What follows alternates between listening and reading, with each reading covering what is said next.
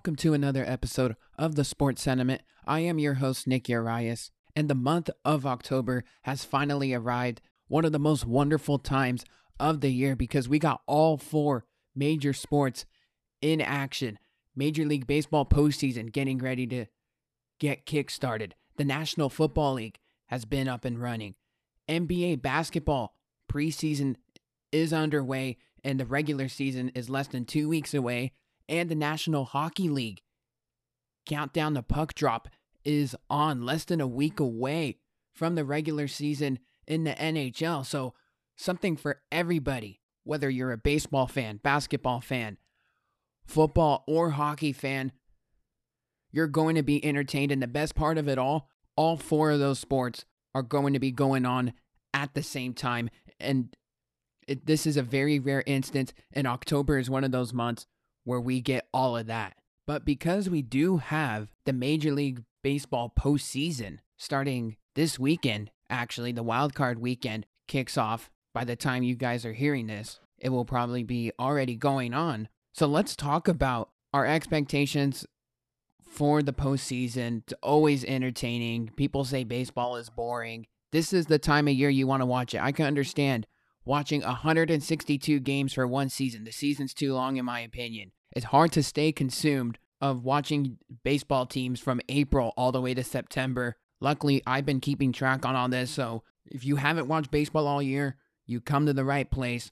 So let's get this thing started. We got the wild card weekend.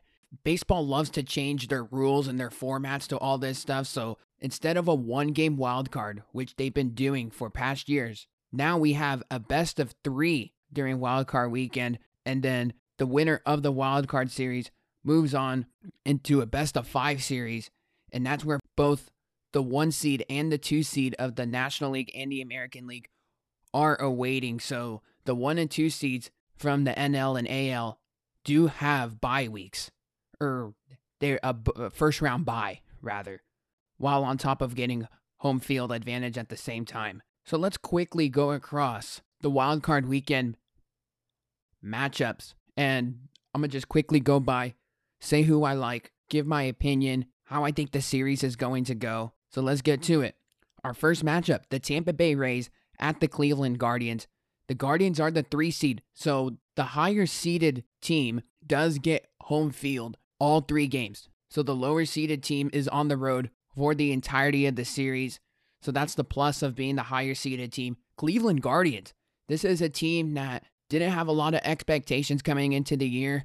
Their team was very young. They got rid of Francisco Lindor.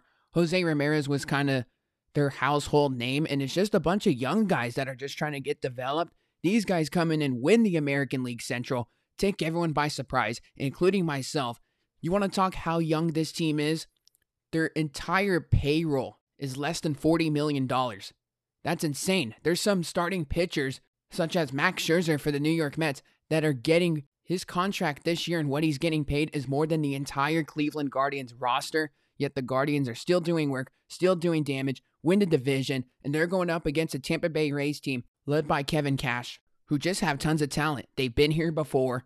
Randy Arozarena, the, the pitching is out of control with this team. They just got pitchers left, right, and center. They can mix and match, pick their matchup, who they like. They the Tampa Bay Rays are just one of these teams that have a crap ton of arms, but they do come in to the postseason very hurt. And that's why I do favor the Guardians in this three game matchup, especially with them being at home. The Tampa Bay Rays, they're missing one of their power hitters in Brandon Lowe, their best defensive player in Kevin Kiermaier, their center fielder. Mike Zunino, their catcher, who had a decent year. One of their better arms and Shane Baz, one of their starting pitchers. So usually I would favor the Rays in this matchup because, just because of their experience, but I can't do it. This Cleveland Guardians team is just having one of those years where they're just taking everybody by surprise. And I could see this Cleveland Guardians team not only winning and coming out of this wild card series, but also doing some serious damage and making a deep. If you got to watch one wild card series, I would probably make it this one. The Seattle Mariners haven't been in the playoffs in over two decades, 21 years to be exact. So this is a team that has the Seattle fans. Unfortunately, they're not going to be able to see, they're not going to have their home crowd. But this is a team that hasn't seen the playoffs in forever, has one of the best young players in Julio Rodriguez. They got hitters all over the place between Mitch Haniger and Suarez. And they're just really young. Their pitching is outstanding, which, if you're in the postseason, you got to have great pitching, starting pitching, and bullpen, more importantly. It's what wins and loses you games down the stretch in October. You have to have it. It's an absolute necessity at this time of year. But the Mariners, this team's got pitching all over the place. Their bullpen, their bullpen is what separates the Toronto Blue Jays in this series. However, I still favored the Blue Jays because it's at home. Teoscar Hernandez, not to mention they got Kevin Gausman, former Giant, Alek Manoah, who's their one of their young starting pitchers, who's the ace of this baseball team. So if I had to pick who's going to win the series, I'd lean Toronto in three games. But this is a series where I would not be surprised at all if the Seattle Mariners take it because there's just going to be so much star power on both sides, talent across all positions. It's going to be awesome to watch. I hate how I hate that one of these teams are going to be eliminated because whoever wins this series has to face the Houston Astros.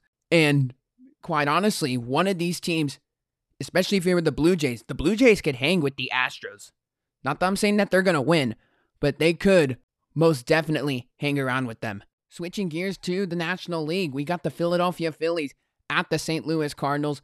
St. Louis Cardinals, the three seed, they will be hosting all three games at Busch Stadium. And this is a Cardinal team that I think is a big time sleeper, probably the biggest sleeper heading into October.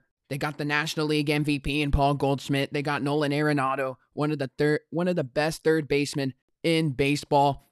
And they just got a bunch of, a bunch of dudes that can hit.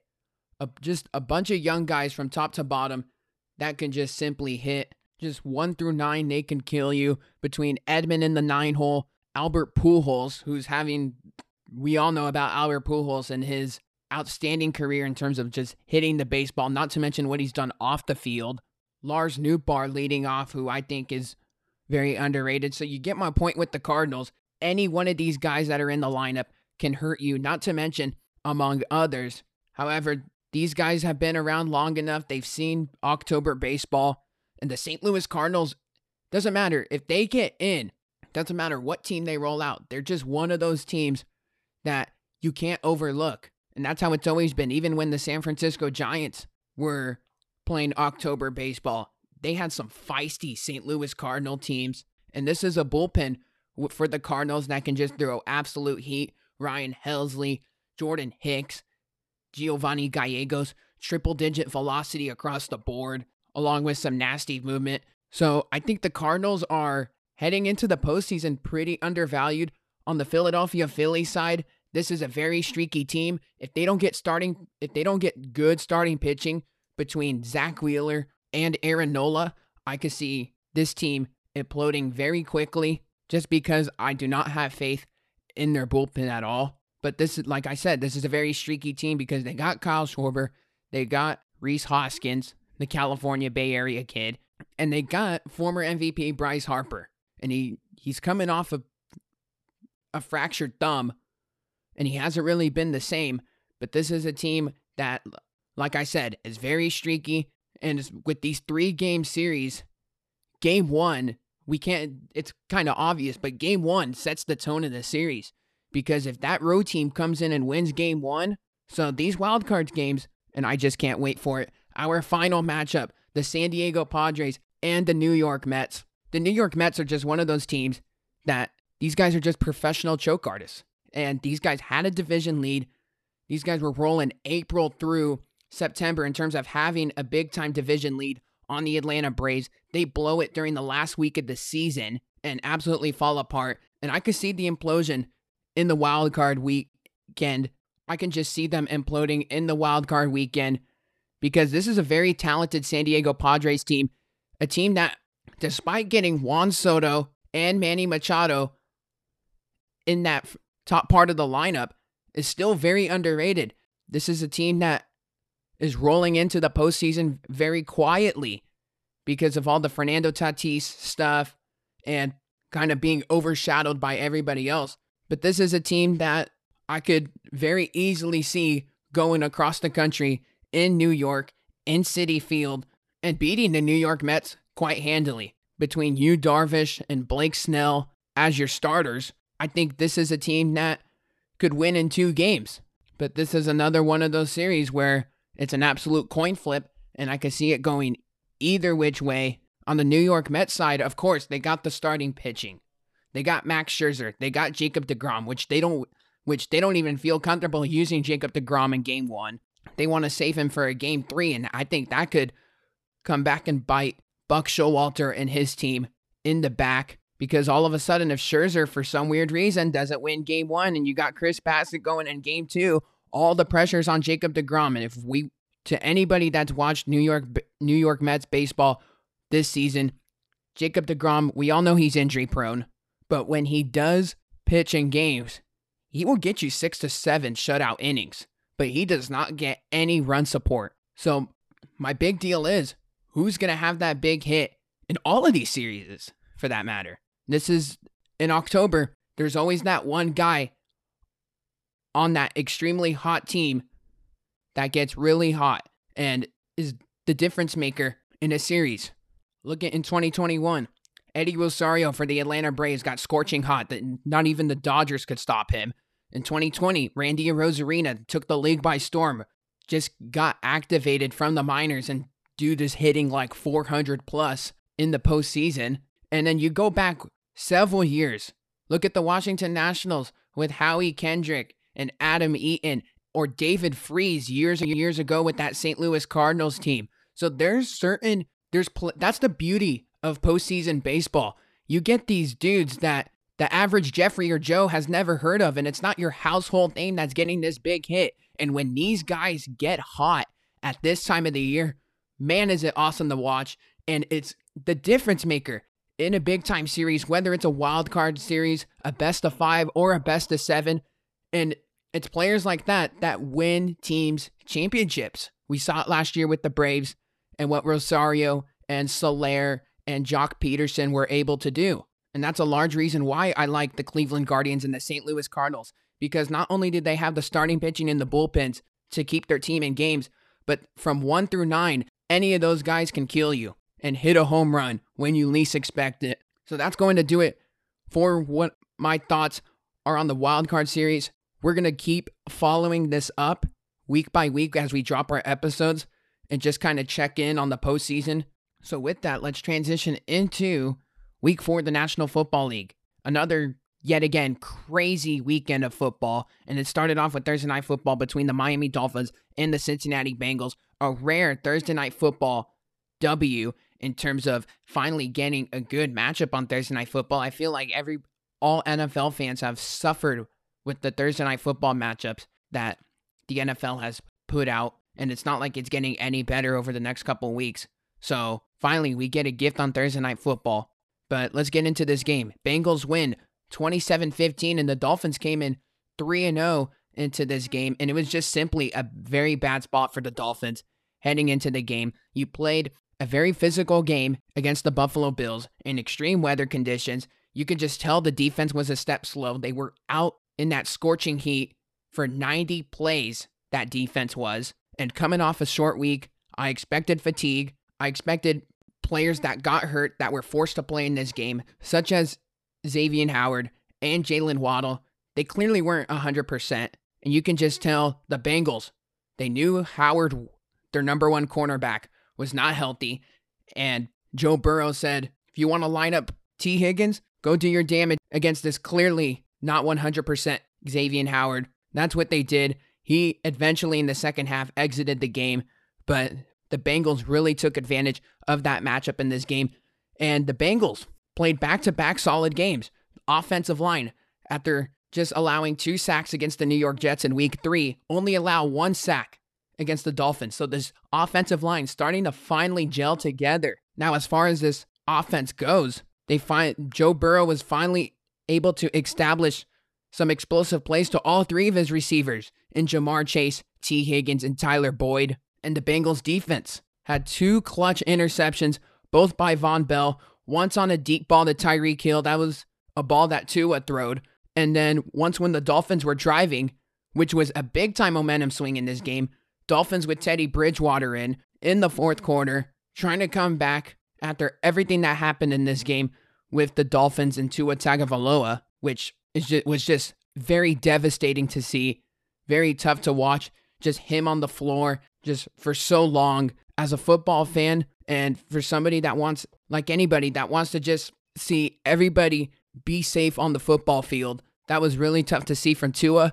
Personally, he shouldn't have, he shouldn't have not played in that game, and the NFL is doing tons of investigation in terms of his concussion on week three and everything that occurred in this matchup against the Bengals. But, and Vonn Bell said, no siree, capitalize on a bad throw by Bridgewater, which ended up being probably the biggest play of the game because the, Bengals just controlled the game afterwards, running the ball, hitting a big play to chase. And that was all she wrote on Thursday Night Football. But this is a team in the Miami Dolphins. I, again, we don't know the extent of Tua Tagovailoa's injury with the concussion and how long he's going to be out. But if Teddy Bridgewater's out there with these explosive receivers and a very good defense, how can this team how is this team not just going to fall off the cliff? This is a team that's going to win and and continue. We've seen Bridgewater do it in New Orleans under Sean Payton. So with all these explosive receivers in Miami and an, and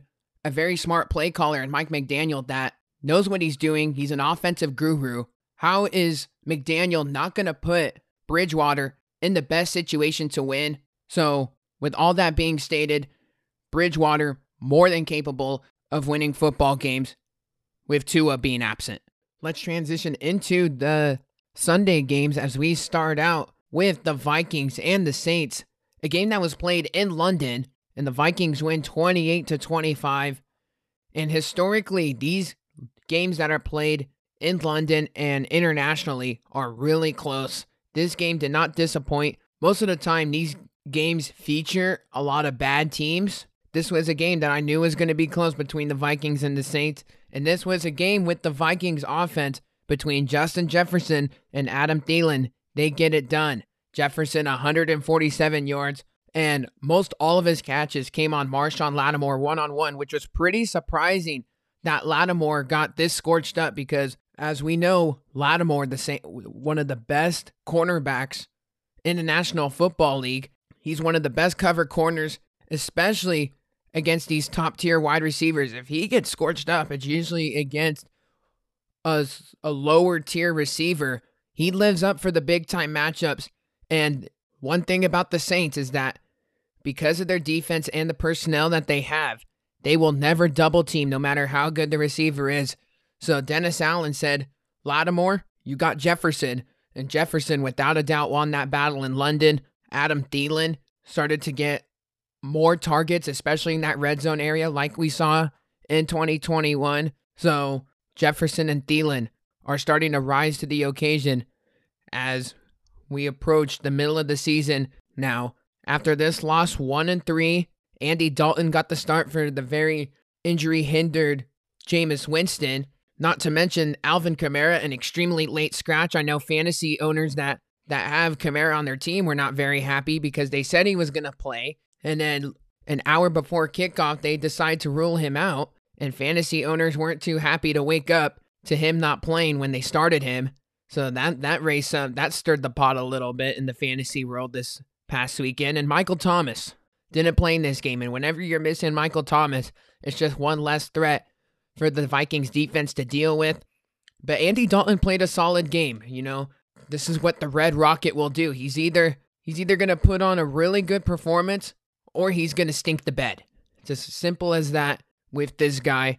And he put on a good effort in a game where he makes his first start as the Saints coming in in a new system here. He's accepted the backup role officially now ever since he departed Cincinnati.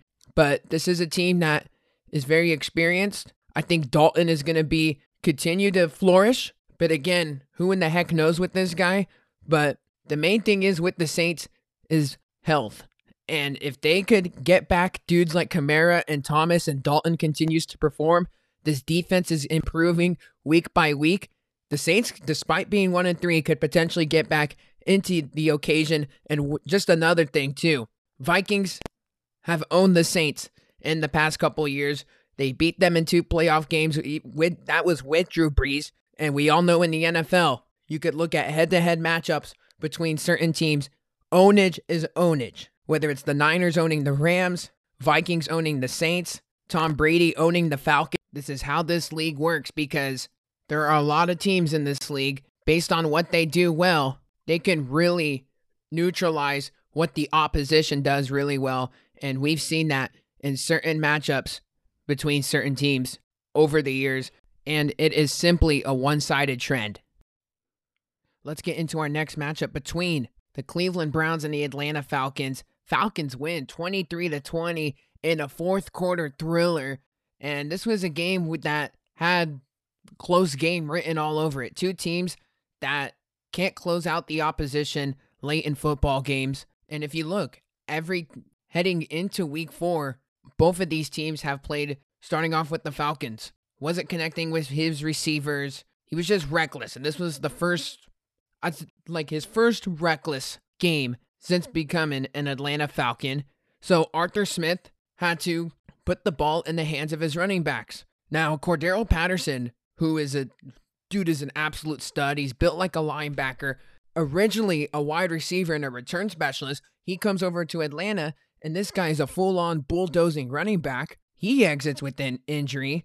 So now they're dependent on Tyler Allgeier, the rookie out of BYU, and Caleb Huntley. Well, these dudes combined for 140 yards on the ground, and Arthur Smith at one point on one of their touchdown drives ran the ball eight straight times. And you're not running the ball eight straight times if it's not working. It clearly worked there. It clearly worked on that drive. It clearly worked in the second half to put the Falcons away or to put the Browns away. And once again, Falcons find a way to close out another game. They closed out the game in Seattle because their defense. They did it again at home against the Browns because of their defense. Inside the two minute warning, Grady Jarrett, extremely clutch sack on second down inside the two minute warning. This was the difference in the ball game because Jacoby Brissett was driving and approaching field goal range for Cade York. We saw it in week one when York drilled a 58 yard field goal. They were about to approach that range until Grady Jarrett came in, had a monstrous sack, completely turned the Falcons' drive upside down, forced Jacoby Brissett to make some throws way outside of his comfort zone. That allowed Dee Alford to secure the game sealing interception, and the Falcons come away with the victory. But one thing I do want to talk about this Falcons defense getting things done. And if you want to talk particularly in this game, AJ Terrell, we talked about that, how this guy, a first round draft pick for the Falcons years ago, he needed to be better. In this game, this was one of his best games that he's played as a pro. He shut down Amari Cooper, one catch, nine yards, so that completely relied on Ber- Jacoby Brissett to force feed Nick Chubb as they always do. And it was the David Njoku and Donovan Peoples Jones show. And to shut down their number one wide receiver at, after he had back to back 100 yard games, big time game for AJ Terrell. And this Browns defense wasn't up to par yet again. Now, if you don't have your best two defenders in Myles Garrett and Jadeveon Clowney, that's going to hurt. And that's a large reason why that the Falcons did what they did on the ground game because you had pretty much two starters and two backups on that line. Falcons dominated the line of scrimmage and allowed the biggest play of the game late in the fourth quarter, on top of a face mask penalty on that defense. So I don't know what I'm getting with this Browns defense on a week to week basis because they blow the game to the New York Jets because of their defense and busted coverages. Then they play on a short week against the Pittsburgh Steelers. They play really good and made it a point of emphasis that we're not to that we're not to allow the big vertical play down the field. And then here we are against Atlanta against an offense and a passing offense that struggled all of a sudden and the most crucial part of the game finds a way to an extremely bad busted coverage which flipped the whole game around in favor of the Falcons. So again, like we said before, the Cleveland Browns are a team that we can't trust late in the fourth quarter because of the defense, because of Stefanski just not being able to close out games with this offense. And for the Atlanta Falcons, this is again a step in the right direction. You're 2 and 2. You've had back-to-back games where you've closed out the in the fourth quarter with your defense on the field. And now you get to go to Tampa Bay in week 5 and prove to the entire National Football League that you could go into Tampa and potentially take this division. It is a very tough ask. However, this Falcons defense is playing with house money, and that would be one heck of an achievement if they go into Tampa and take out Tom Brady and have a winning record five weeks into the season. Let's get into an NFC East matchup between the Washington Commanders and the Dallas Cowboys. Cowboys win 25 10 in a game in which they dominated in the on the line of scrimmage yet again. They've been doing this all year, ladies and gentlemen, and they do it again against their division rival Washington Commanders. And this Commanders offensive line, they had the Philadelphia they played the Philadelphia Eagles last week and they got shredded on the line there. Now they play the Dallas Cowboys in Jerry World and they get torched again. This offensive line clearly cannot handle a good pass rush. Wentz was under pressure the whole game yet again. Seven tackle for losses for that Cowboy defense, and it's back to back weeks where the Commanders' offense never gained rhythm. Now, as far as this Dallas defense is concerned, they're leading the charge, and the offense is just doing enough with Cooper Rush just to win football games. They did it against the Commanders, they did it against the Giants on the road, and they did it against the Bengals at home. Rush 4 0 as the Cowboys starter dating back to last year. And Cooper Rush, he's just taking what the defense is giving him. He's taking advantage of a bad commander secondary. This defense gives up the most big plays in the NFL. So what does Cooper Rush do? Let's throw it deep to CeeDee Lamb. Let's throw it deep to Noah Brown. He did exactly that. The problem was here was even though they dominated in this game and they won 25 to 10, they still settled for four field goals. Now, that's not a, a massive issue, but it's one of those things that you're going to want to correct, especially if Cooper Rush is still out there in week five due to the Dak Prescott injury, and especially because you're playing the Rams next week. And I wouldn't want to settle for too many field goals against the Rams because the Rams are one of those teams that they're talented enough that they could score. And the Commanders is one thing where you could kick four field goals and you could still win the game by two possessions. But scoring four field goals against the Rams, that could potentially not get it done for you. Now, I'm really interested to see these week five matchups for both of these squads. Starting off with the Commanders, they play the Tennessee Titans. How does this offensive line hold up? Because now they've played the Commanders back to back. They've played extremely stout pass rushes in back to back weeks in the Eagles and in the Cowboys. This Titans defensive line, it's not is not on that level on the, it's not on the Eagles and Cowboys level. So, can this Commanders team pot- potentially do some work how they did against the Jags in week 1? And can this Titans defensive front cause problems in week 5? Now, on the Cowboys, we kind of talked about it. Cowboys versus Rams. This is a big time matchup. There's still questions about who's going to be the quarterback. Is it going to be Cooper Rush? Is it going to be Dak Prescott coming fresh off the injury? These are two big games coming up for the Cowboys. They get the Rams in week five, they get the Eagles in week six.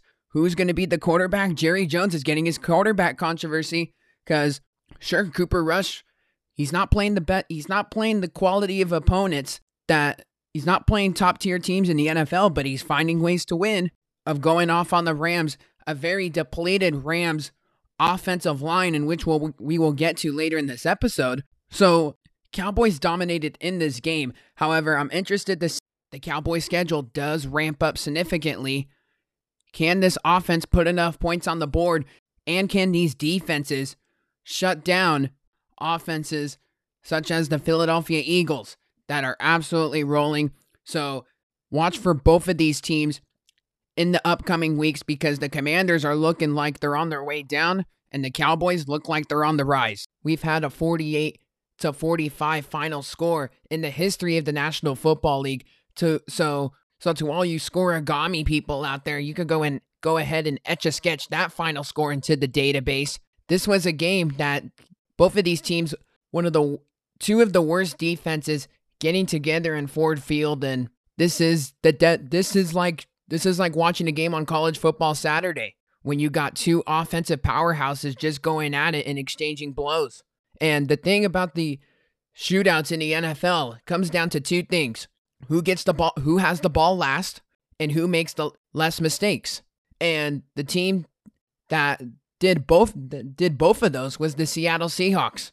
They got the ball last when they were up 3 points and all they needed to do was just get one first down because Detroit used all their timeouts. They did that with with Rashad Penny and man, with this Detroit Lions defense, Rashad Penny, man, this guy looked like he was Marshawn Lynch and Barry Sanders. But that's all on the Detroit Lions defense because this is a historically bad defense. And when we talk about Seattle making less mistakes, they scored a defensive touchdown. Tariq Woolen had a pick six on Jared Goff on a terrible throw by Jared Goff. He hasn't had too many bad throws this season. He's been pretty good, but that mistake right there cost them the game, really switched, flipped the game around because Detroit was chasing in this game big time, but they made it interesting late. And Seattle was running the ball like some animals, and Detroit had no answer for it. So that's just the way the cookie crumbles. But I just want to talk about the Detroit Lions because th- this team is just fascinating to me that they can't stop a mediocre offense and yet they got this all these playmakers and Jared Goff is playing out of his mind with this offensive line. So the Detroit Lions are the number 1 offense in the NFL and they're also the worst defense. They're scoring 35 points a game but they're allowing 35.3 points per game. So this is just this Detroit Lions team is 1 and 3 despite having the best offense and the worst defense, and they just lose all these close games. This team is just is just crazy. Like this is the definition of just give me all the Detroit Lion skill position players on fantasy, and I'll go ahead and take advantage of that. But whatever, this game was just you can't take neither of these two teams seriously. Yeah, they look good on Sunday because both defenses were just that bad. But going forward, two rebuilding franchises. Detroit's actually not that far because the Lions defense is what's really holding this team back. And if they were just middle of the pack defensive wise, this team could be 3 and 1 and potentially 4 and 0. Let's transition into an AFC South division clash between the Tennessee Titans and the Indianapolis Colts. Titans win on the road 24 to 17. And this was a game for both teams heading in that have, haven't played to expectations. And this was a game where both offenses have struggled. Both teams have dealt with offensive line issues. The defenses have been better than the offenses, but not great. And whose offense was going to be more stable? And it was clearly the Tennessee Titans, not only because they won this game, but because between the two star studded running backs that these two teams have, with Derrick Henry on the Titans and Jonathan Taylor on the Indianapolis Colts, Henry won his matchup by a significant margin. Derrick Henry on 22 carries, 114 yards on the ground, one touchdown on the day. Jonathan Taylor, 20 carries, 42 yards, and zero touchdowns.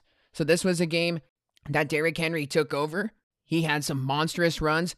He got a touchdown taken away from him due to a bogus penalty. This was a game dominated by the Tennessee Titans. Don't get fooled by the scoreboard because the Titans were up 24 to 3 at one point in this game, and then the Colts kind of put up some garbage points in the fourth quarter. But this was a game where somebody had to win, and it was going to come down to who played better, and it was clearly the Tennessee Titans. And if you're the Indianapolis Colts, you're 1 2 and 1. Mo Alie-Cox was your leading receiver. The offensive line is in shambles. This Colts team has some massive problems. And it's not like the Tennessee Titans are going any better. So this is an AFC South division as a whole that is complete that is totally up for grabs. And we talked about how the beginning of the se- at the beginning of the season that these Titans and the Titan and Colts matchups were going to really matter and all of a sudden both of these two teams have a massive issue outside of one another and that is the Jacksonville Jaguars because they're the team that's playing the best brand of football in the AFC South. Up next, we got the Chicago Bears at the New York Giants, and the Giants win 20 to 12 in the snooze fest of the weekend. If you had this game on, not a lot of action on either side, but let's just go through it very quickly.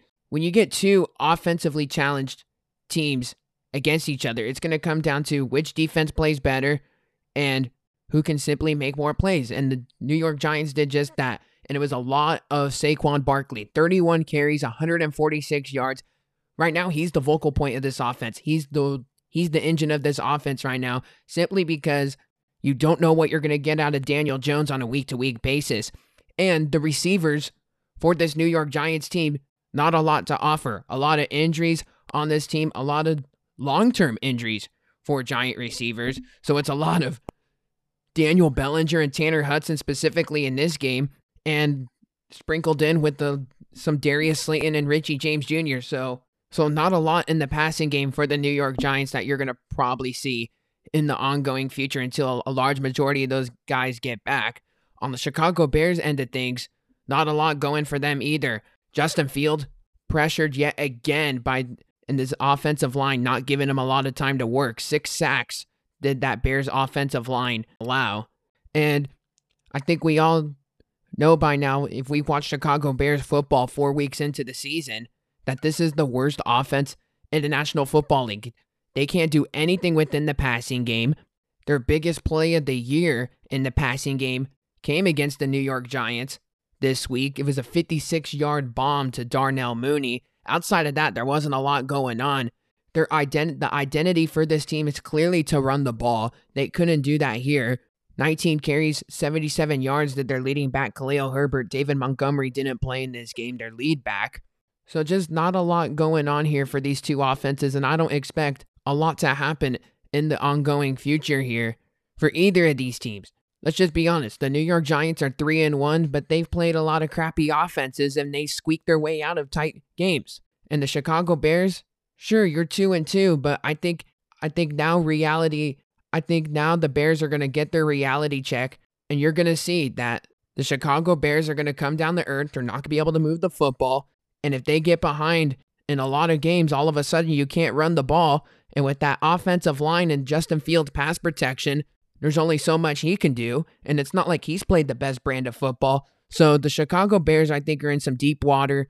I think the New York Giants, yeah, they got a they have a favorable schedule for a large majority of the year, but this is a team that I think is going to come down to earth a little bit. I think their record at 3 and 1 is just our next matchup. We have the Jacksonville Jaguars and the Philadelphia Eagles and the Eagles win 29 to 21 and this was a very fascinating matchup heading into week 4 just because Jacksonville had that big win over the Los Angeles Chargers on the road and they were playing a really good brand of football and of course the Philadelphia Eagles the last undefeated team heading into week 4 and they're still undefeated with the 4 0 record but this was we're starting to learn more and more week to week about this Philadelphia Eagles team and for the first time they finally faced some adversity and that was playing with the deficit. Jacksonville got off to a real hot start in this ball game. Jalen Hurts in the first quarter, and then Jacksonville drove on another drive, and all of a sudden the Eagles are down 14 to nothing. So we finally saw the Eagles. What are they going to do with the deficit? And they did what they do best, and that is put up points in the second quarter. How about this Eagles team dominating in the second quarter? 85 out of 115 points that they scored this year have came in the second quarter. That's just mind-boggling to me. Second quarter dominance for the Philadelphia Eagles has worked out quite well, but in terms of getting it done for the Eagles, a lot of Miles Sanders just because this was a game in Philly where the weather conditions were pretty wacky. 134 yards on the ground, two touchdowns from Miles Sanders, and it was a lot of this Philly defense just causing havoc on the line of scrimmage. Five turnovers for Jacksonville Jaguars in this game. Yet they only lost by eight points. They had a chance late to drive. And that's a little bit of a red flag if you're the Philadelphia Eagles. You force five turnovers, yet Trevor Lawrence and company still have a chance to come and potentially tie, tie a game tie a game late in the fourth quarter and potentially force overtime. But the Philadelphia Eagles offense wasn't firing on all cylinders. This was really the first test somewhat of a test. Jacksonville was a little bit overachievers to start the season. I don't think anybody expected them to be two and one, two and one heading into week four. But yeah, we'll we'll cut them some slack. You did have a little bit of some weather, but this Eagles team did fight back.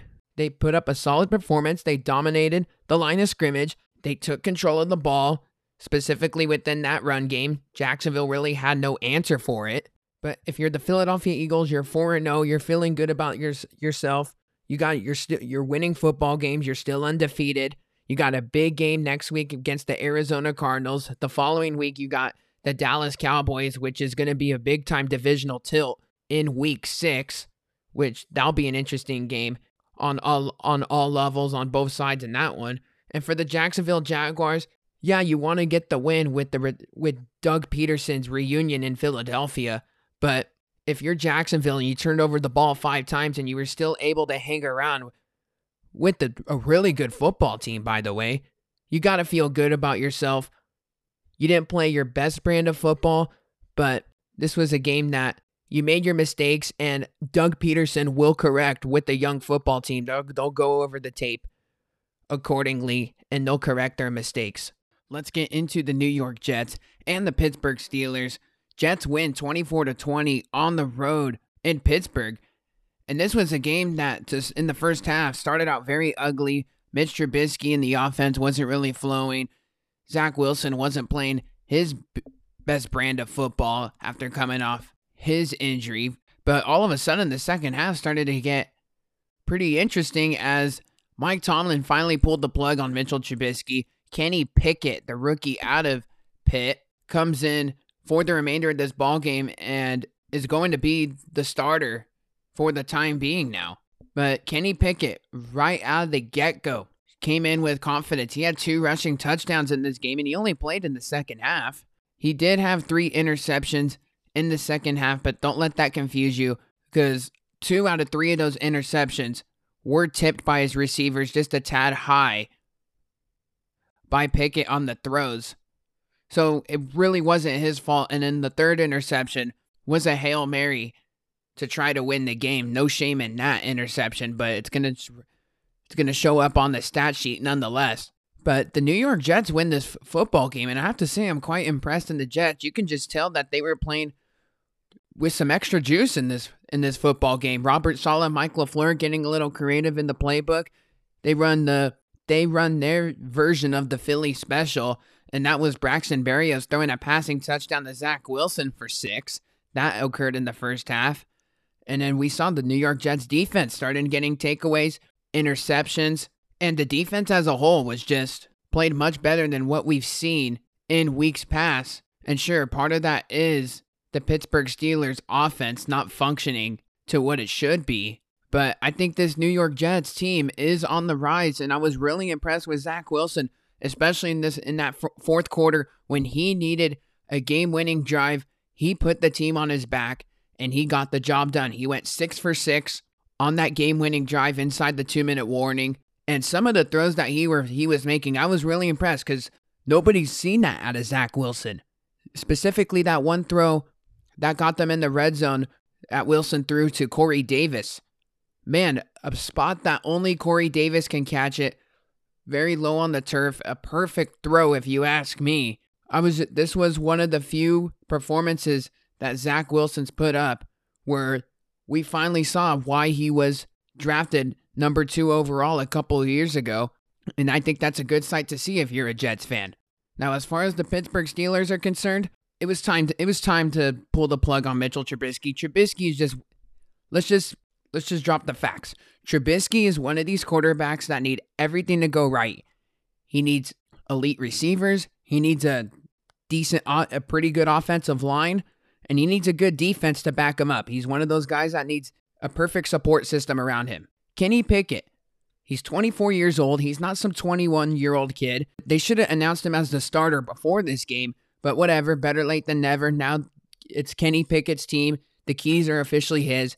Time to go rock and roll with Pickett. I think he, down the road, he is eventually going to do good, but he's facing a gauntlet of a schedule coming up. So we'll see how the Pittsburgh Steelers progress within their offense under Matt Canada with Kenny Pickett. And for the New York Jets, I think this was a big time win going on the road in the hostile environment.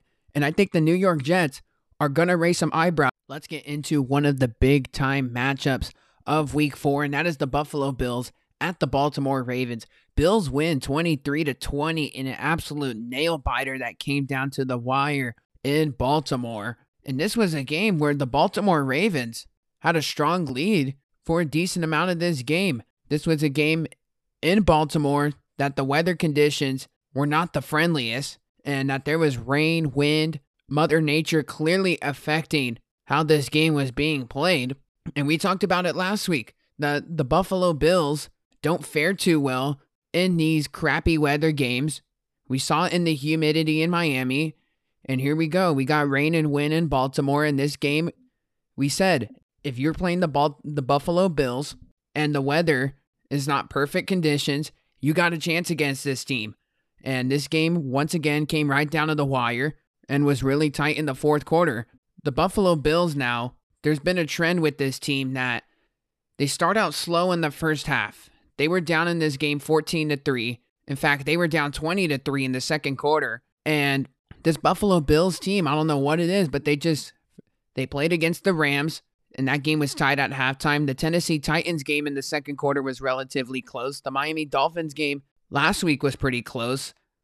And once again, we have the Buffalo Bills playing in a, in a deficit in the first half. So that's a very interesting trend for this Buffalo Bills team, and everybody anoints them, including myself, as a juggernaut.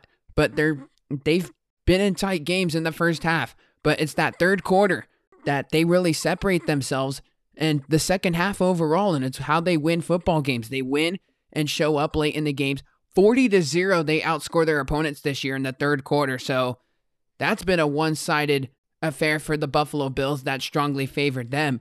But let's fast forward late into this game in the in the fourth quarter because this was a tie game for the entirety of the fourth quarter until pretty much triple zeros. It was 20 to 20. The Buff- the Baltimore Ravens were driving in this game and all of a sudden, John Harbaugh started to get reckless with his play calling. He had fourth and goal in a tie game.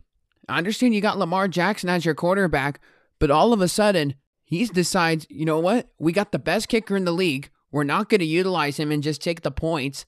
Instead, in a tie game on fourth and goal, we're going to throw the ball and it's going to get intercepted in the end zone, which was a terrific play by Jordan Poyer.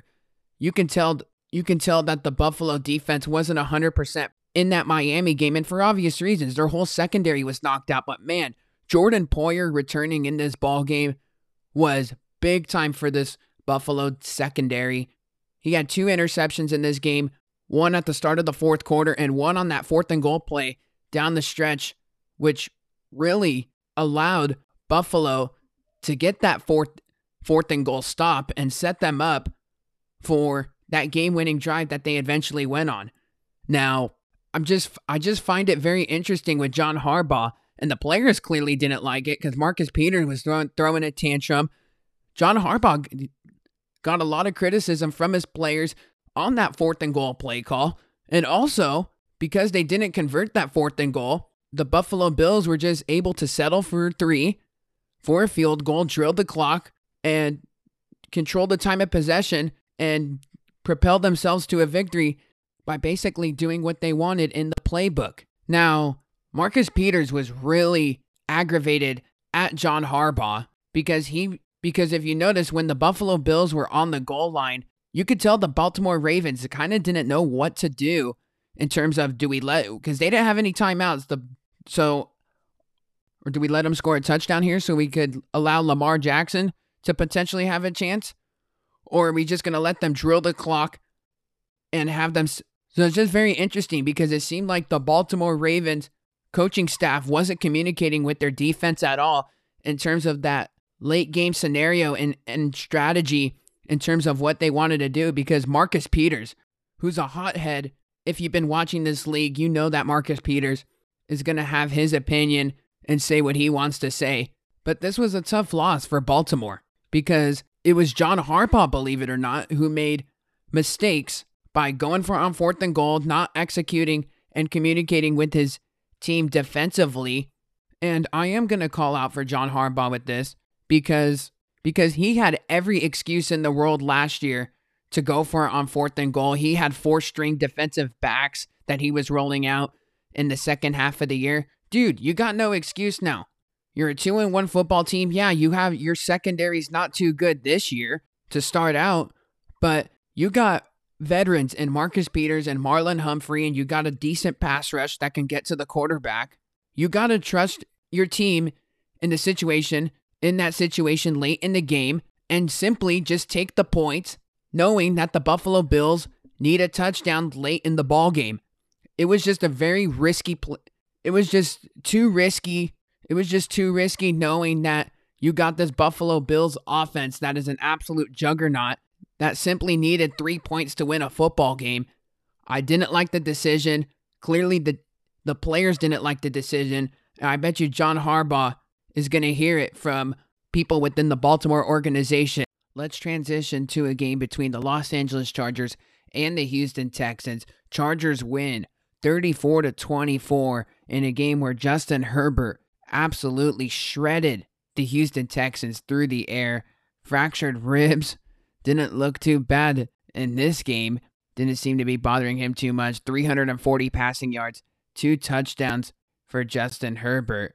We talked about the Houston Texans defense and how the pass defense was so good against Chicago. And then all of a sudden, these guys decide to make me look bad and get killed by Justin Herbert and his arm. But this was a game by the by the Los Angeles Chargers where they put up a lot of points in the first half 27 first half points. This thing looked like a blowout 27 to 7. And the final score was 34 to 24, but did not give up in this football game despite being down three scores. They came in, Davis Mills and the Houston Texans, in the second half and just played their brand of football. We saw a lot of Dameon Pierce, 131 yards on the ground for him with the touchdown. He busted out a big time run for 75 yards. That kick started that Texans offense. Nico Collins, we talked about at the beginning of the season that this guy needed to get more involved and that he was going to be a big time for this passing offense. Well, Mills hit a bomb to him for 58 yards. Brandin Cooks gets his first touchdown of the year. Rex Burkhead doing things in the flat and doing his thing on wide receiver screens. But this Texans team, despite being down 20 points, did not give up. And despite this team being 0 3 and 1, I have to say that based on what we've seen out of the Texans during the first four weeks, that record that they have is fraudulent. Remember, in week one, they were in a dogfight against the Colts. They dominated that game. That one resulted in a tie. They should have won that one. They lost by seven points against the Denver Broncos, hanging around in that football game in week two. In week three, they should have won against the Chicago Bears, but Roquan Smith for the Chicago just made a big time play in a big time moment inside the two minute warning to basically propel the Bears over the Texans in week three. And yeah, wasn't the best performance obviously, from a pass defense perspective for the Houston Texans in week four. But to only lose this game by 10 points and to say that you were actually in this game when you were getting absolutely drilled in the first half doesn't look too bad for a team that is clearly in full on rebuild mode. But for the Chargers, yeah, you did a lot of damage through the air. Everyone's going to look at how Austin Ekeler got three touchdowns, which good for him. He needed a big time performance because he is a big part of this offense. But the Los Angeles Chargers are still not running the ball well. 27 carries overall on 81 yards. That's three yards per carry. That's still not going to get it done for a team that has pretty high expectations and aspirations. You're the Chargers. Sure, you're happy to get out of here with the win, but at the same time, if if you allowed the a bottom feeder in the Houston Texans to come back in this football game and nearly come back and win it. Once again, there's some red flags with this football team in terms of playing consistently for 60 minutes. And for Houston, I'm telling you, 0 3 and 1, they always say you are what your record says you are. I don't think so for this Houston Texans team. And I'm telling you, based on the effort that they bring out week in and week out, they're going to catch one of these teams that overlook them by surprise. And again, this is not a football team from a personnel standpoint that's going to jump out of the page, but it's the effort that matters.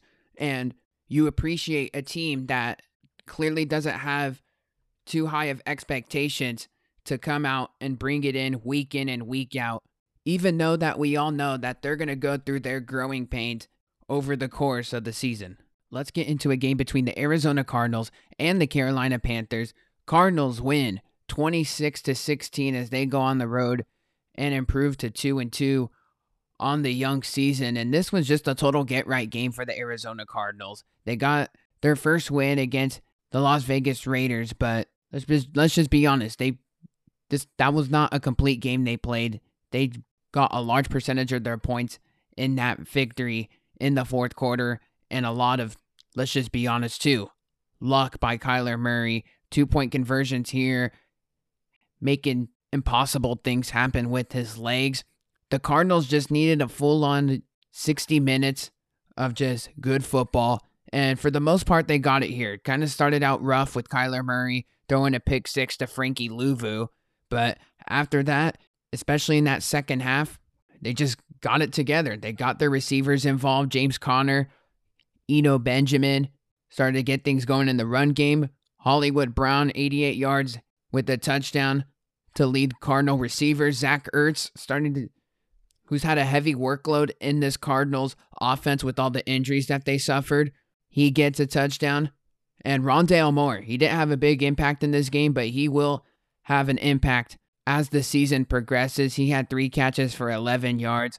He's that big time vertical threat that, with especially with Hopkins out, that for the next for a couple more weeks, the Cardinals are going to really enjoy having him back on this football team, and it's just going to open everything else for this Cardinal offense. As for the Carolina Panthers side of things, man, there really isn't too much to talk about. Christian McCaffrey got a lot of the workload here. If Christian McCaffrey is leading your team, sure, that's a good thing, but he was the only guy that really got involved in this game. And Baker Mayfield, let's just be honest, you know, we've been I've been a big Baker Mayfield supporter because I thought the Cleveland Browns really threw him under the bus on his way out. He had a, a decent performance in week one, but after week one, this guy's been terrible. 22 for 36 against the Cardinals. This is not a, a top tier Cardinal defense. And if you're going 22 for 36 with one touchdown and two interceptions, I'm sorry, but that's not going to get it done. So Baker, you know, he's he's getting a lot of heat from the from the Panther reporters four weeks into the season. And let's just be honest, Matt Rhule's not a good coach. He's uh, he's without a doubt getting fired this season, and the personnel is just not good. DJ Moore, he hasn't been what he should be. Robbie Anderson, whatever, they've hit a couple plays here and there. It's basically basically the Christian McCaffrey show in this offense. And even Christian McCaffrey has had a down year for his standards. So this is a Panthers team, you know, they're 1 and 3 4 weeks into the season, and even their even their one victory against the Saints, you know, that was a game that they shouldn't have won.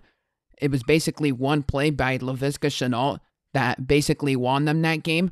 And now in week five, you're getting the San Francisco 49ers, who are coming off a big time win against the Los Angeles Rams and have the number one defense. How's Baker Mayfield going to figure this out? So the Carolina Panthers are trending in a very bad direction right now. And I think sooner than later, you're going to start David Tepper, the owner of the Panthers, he's gonna have to go. He he's gonna have to start going fire sale on everybody here because this Panthers team has got some massive problems.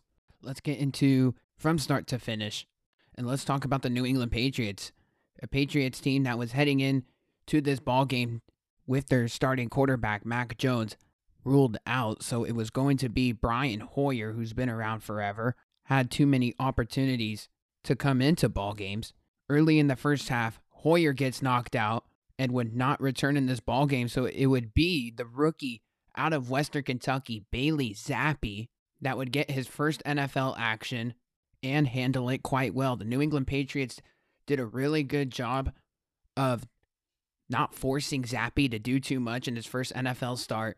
Has to jump right in. He was getting the second team reps all throughout the week. So to come in here cold turkey and just become a game manager and let the run game do all the work as well as that Patriots defense handled their business. All Zappe had to do was make an occasional throw here and there and just let Damien Harris and Rhamondre Stevenson do damage in the run game. Stevenson, along with Harris, five yards per carry. So this Green Bay Packers defense had a hard time stopping the run on the on those two talented Patriot running backs.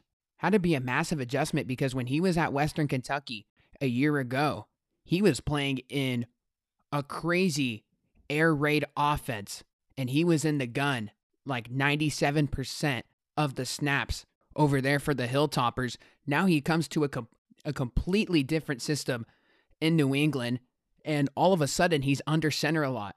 And that is a massive adjustment because you come over here slinging the ball 60 times in a game, and all of a sudden you're only throwing the ball 15 times and you're facing a big time defense in the Green Bay Packers. It's not like you're facing any Conference USA scrubs in college. This is the NFL. So, a massive adjustment for Zappe. The coaching staff for the Patriots handled it very well. But for the Green Bay Packers, sure, Aaron Rodgers had 251 passing yards with two touchdowns. But this was a game like you look at all the numbers for the Packers, they didn't look too impressive on the football field. Sure, Lazard had 116 passing yards, and Aaron Jones and A.J. Dillon combined for 183 yards on the ground, which they did damage on the ground, and we knew that coming in that they were going to with that nasty one two punch. But this Packers passing offense is just still not getting it together. Romeo Doubs had a crucial drop in the end zone in this game, and it was simply New England dominating in the ground game. A big time pick six in the first half that was returned by Jack Jones that kept them in this ball game. And yeah, it went to overtime this game, and the Patriots had a chance but Aaron Rodgers, when it was all said and done, made the big time plays to Lazard, had a couple first downs to Romeo Doubs and Mason Crosby, and the Green Bay Packers escape a very tight. Let's transition to the AFC West as the Denver Broncos take on the Las Vegas Raiders. A Vegas Raiders team that heading into this matchup was 0 3, facing against a very a must-win game for the Raiders. They look extra juiced in this ball game, and it was simply a good spot for the Raiders to come home with the victory. Raiders at home coming off a very tight ball game against the Tennessee Titans. And this was a game that they were able to do whatever they wanted. Josh Jacobs, 144 yards, two touchdowns, monster game for Jacobs on the ground. And Davante Adams finally gets involved to the point where that and Davante Adams, things weren't forced to him. It looked more fluent and organic within the offense. 101 yards on nine catches for Davante Adams. So if you're a Raider fan, that's good to see. And for the Denver Broncos side of things, this game was actually pretty tight in that first half and throughout the game. But the massive momentum swing in this game was the Melvin Gordon fumble and recovery by the Ra- by the Raiders, which was returned for a touchdown. That completely changed the dynamic of the game. Raiders all of a sudden were playing with the lead. They were able to run the ball with Jacobs, and they were able to cash in on their opportunities in the red zone by just simply putting up points when they needed to. Now, the Denver Broncos offense did look a lot better than what we've seen in the first three weeks. Russell Wilson, big play to KJ Hamler for 55 yards, big play to Jerry Jeudy for 32 yards.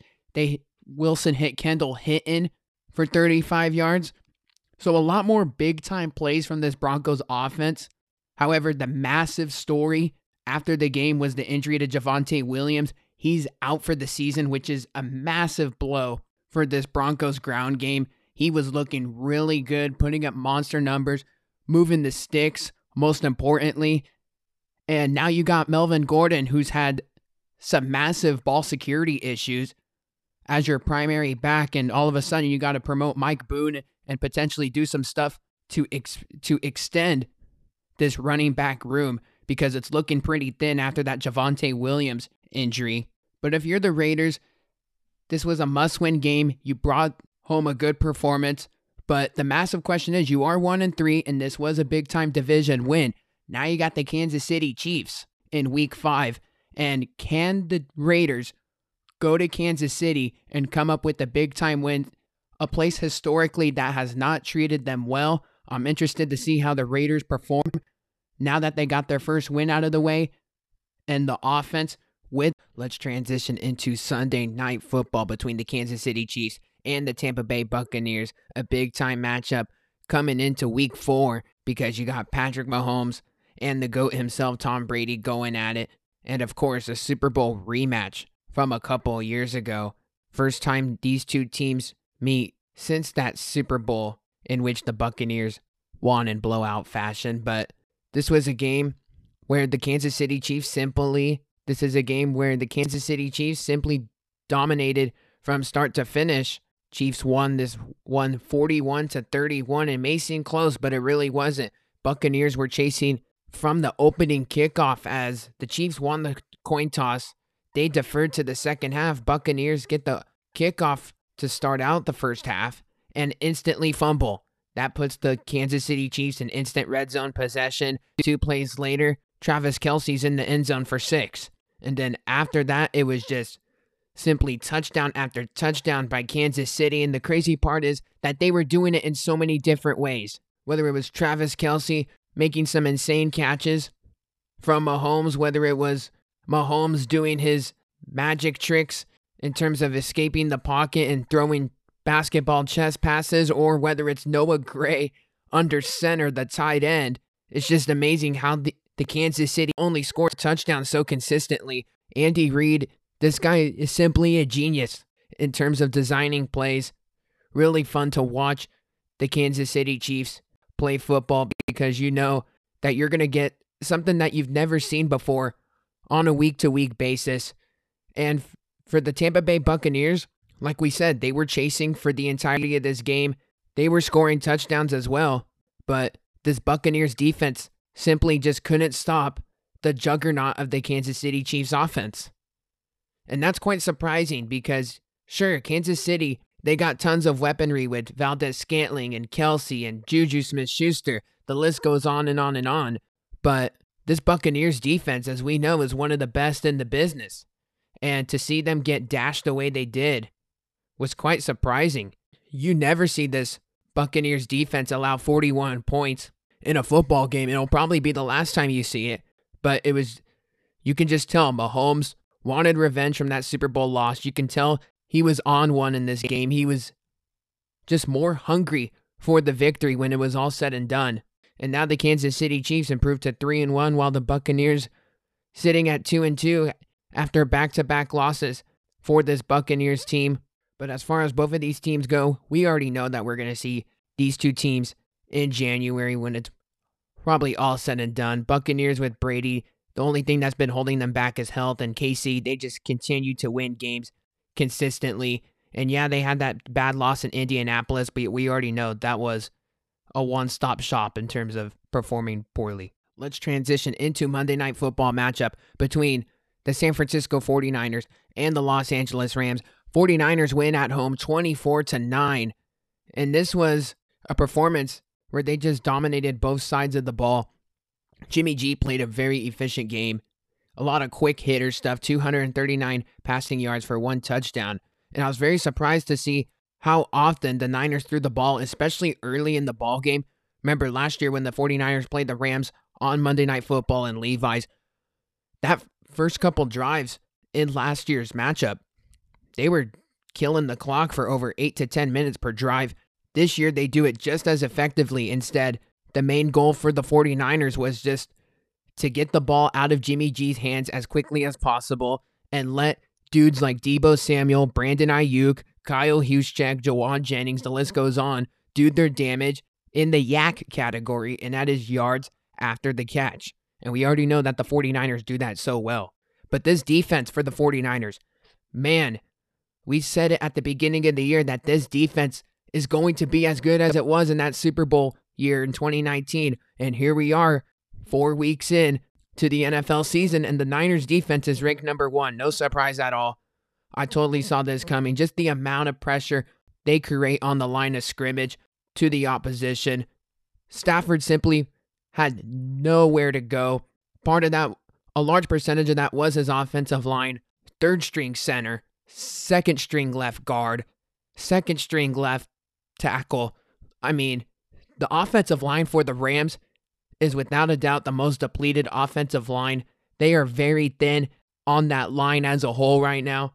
And I think long term, if they don't get a lot of these guys back, it's going to be a massive problem for this team. And we saw. This was yet again the Cooper Kupp show for the Los Angeles Rams. 14 receptions, 19 targets for Cooper Kupp, 122 yards. That is just absolute insanity. And if you're expect I don't care how good you are, if you're expecting that much out of one guy, at some point he's got to give out over the course of 60 minutes. Deommodo Lenoir, who has been playing nickel for the 49ers, he's been doing a terrific job. He actually locked down Kupp a couple times when they were trying to target him. He's been a big part of that Niners defense that no one is talking about. And Talanoa Hufanga, the Tongan Tiger, with that pick six to basically blow up the game and put put the game out of reach. Just an, an awesome game on both sides for the 49ers, specifically on that defense, not even allowing a touchdown. And in a game where Matthew Stafford got sacked seven times and the 49ers and Jimmy Garoppolo getting sacked zero times, everyone was talking about how big the Arik Armstead return was after not playing in Denver. But the Daniel Brunskill return was the biggest thing for me because if you go back to past years when the 49ers get together with the Rams, Daniel Brunskill, especially in the run blocking game, does a terrific job on Aaron Donald. You know, they were rotating rookie right guard Spencer Burford and Daniel Brunskill in and out because they wanted to see how the rookie was going to hold up on Aaron Donald, which he did a decent job. But when Brunskill is in there and they put two guys on Aaron Donald. This Niners offensive line simply just knows how to shut him down in these types of games in the regular season. Now, one thing to keep an eye out on this Niners team as a whole, specifically within that offensive line, is the left tackle spot. We all know that Trent Williams did get hurt in that Denver Broncos game and is out with a high ankle sprain for several weeks. But Colton McKivitz is also just got placed on the IR. And I think that's a massive blow for this team because, sure, it's one thing to lose the best left tackle in the National Football League. And Colton McKivitz, second string left tackle for this team, could also play several positions on the line. The fact that he gets hurt is big time because when Williams got hurt last year in the playoffs, Colton McKivitz came in and did some terrific work in the pass blocking game for the 49ers. So to lose him now all of a sudden you got Jaylon Moore, second year man out of Western Michigan. And we saw in that Denver Broncos game, he did not look good. So the Niners had to load up on the line of scrimmage, had to put a tight end to give Jaylon Moore a little bit of some support. So keep an eye on that over the upcoming weeks because McKivitz is on the IR. Trent Williams is out for the next several weeks. And again, this is still a very young offensive line. We got Aaron Banks, who's played some terrific ball. Jake Brendel, the center, right guard Spencer Burford. However, we'll see how they the Niners handle Daniel Brunskill coming back. But Jaylon Moore, he's had his growing pains to start the season. Interested to see how all that works out for the 49ers. And again, a big time win for the 49ers. Sure, they own the Rams in the regular season. Jimmy G 7 and 0 against the Rams lifetime now. But this is this was simply a big time win for the 49ers because down the stretch, we're going to wouldn't be surprised at all if we're talking about how big this win was in terms of how the division goes and it could potentially be the difference of the 49ers hosting a playoff game, potentially playing the Rams for a third time, just how we saw last year. All right, so that is going to do it for our breakdowns this week. Of course, we will be back next week to talk about the NLDS, the ALDS in the MLB postseason as things as things start to heat up in the baseball world. And of course, we'll be back for NFL week 5 to talk about the good, the bad, the ugly, everything that happened in the NFL world. So be sure to stay locked and loaded to the podcast as we try to pump out content on the weekly for y'all. But with all that being stated, I want to thank everyone for tuning in to the Sports Sentiment. I am your host, Nick Urias, and be sure to subscribe wherever you get your podcasts.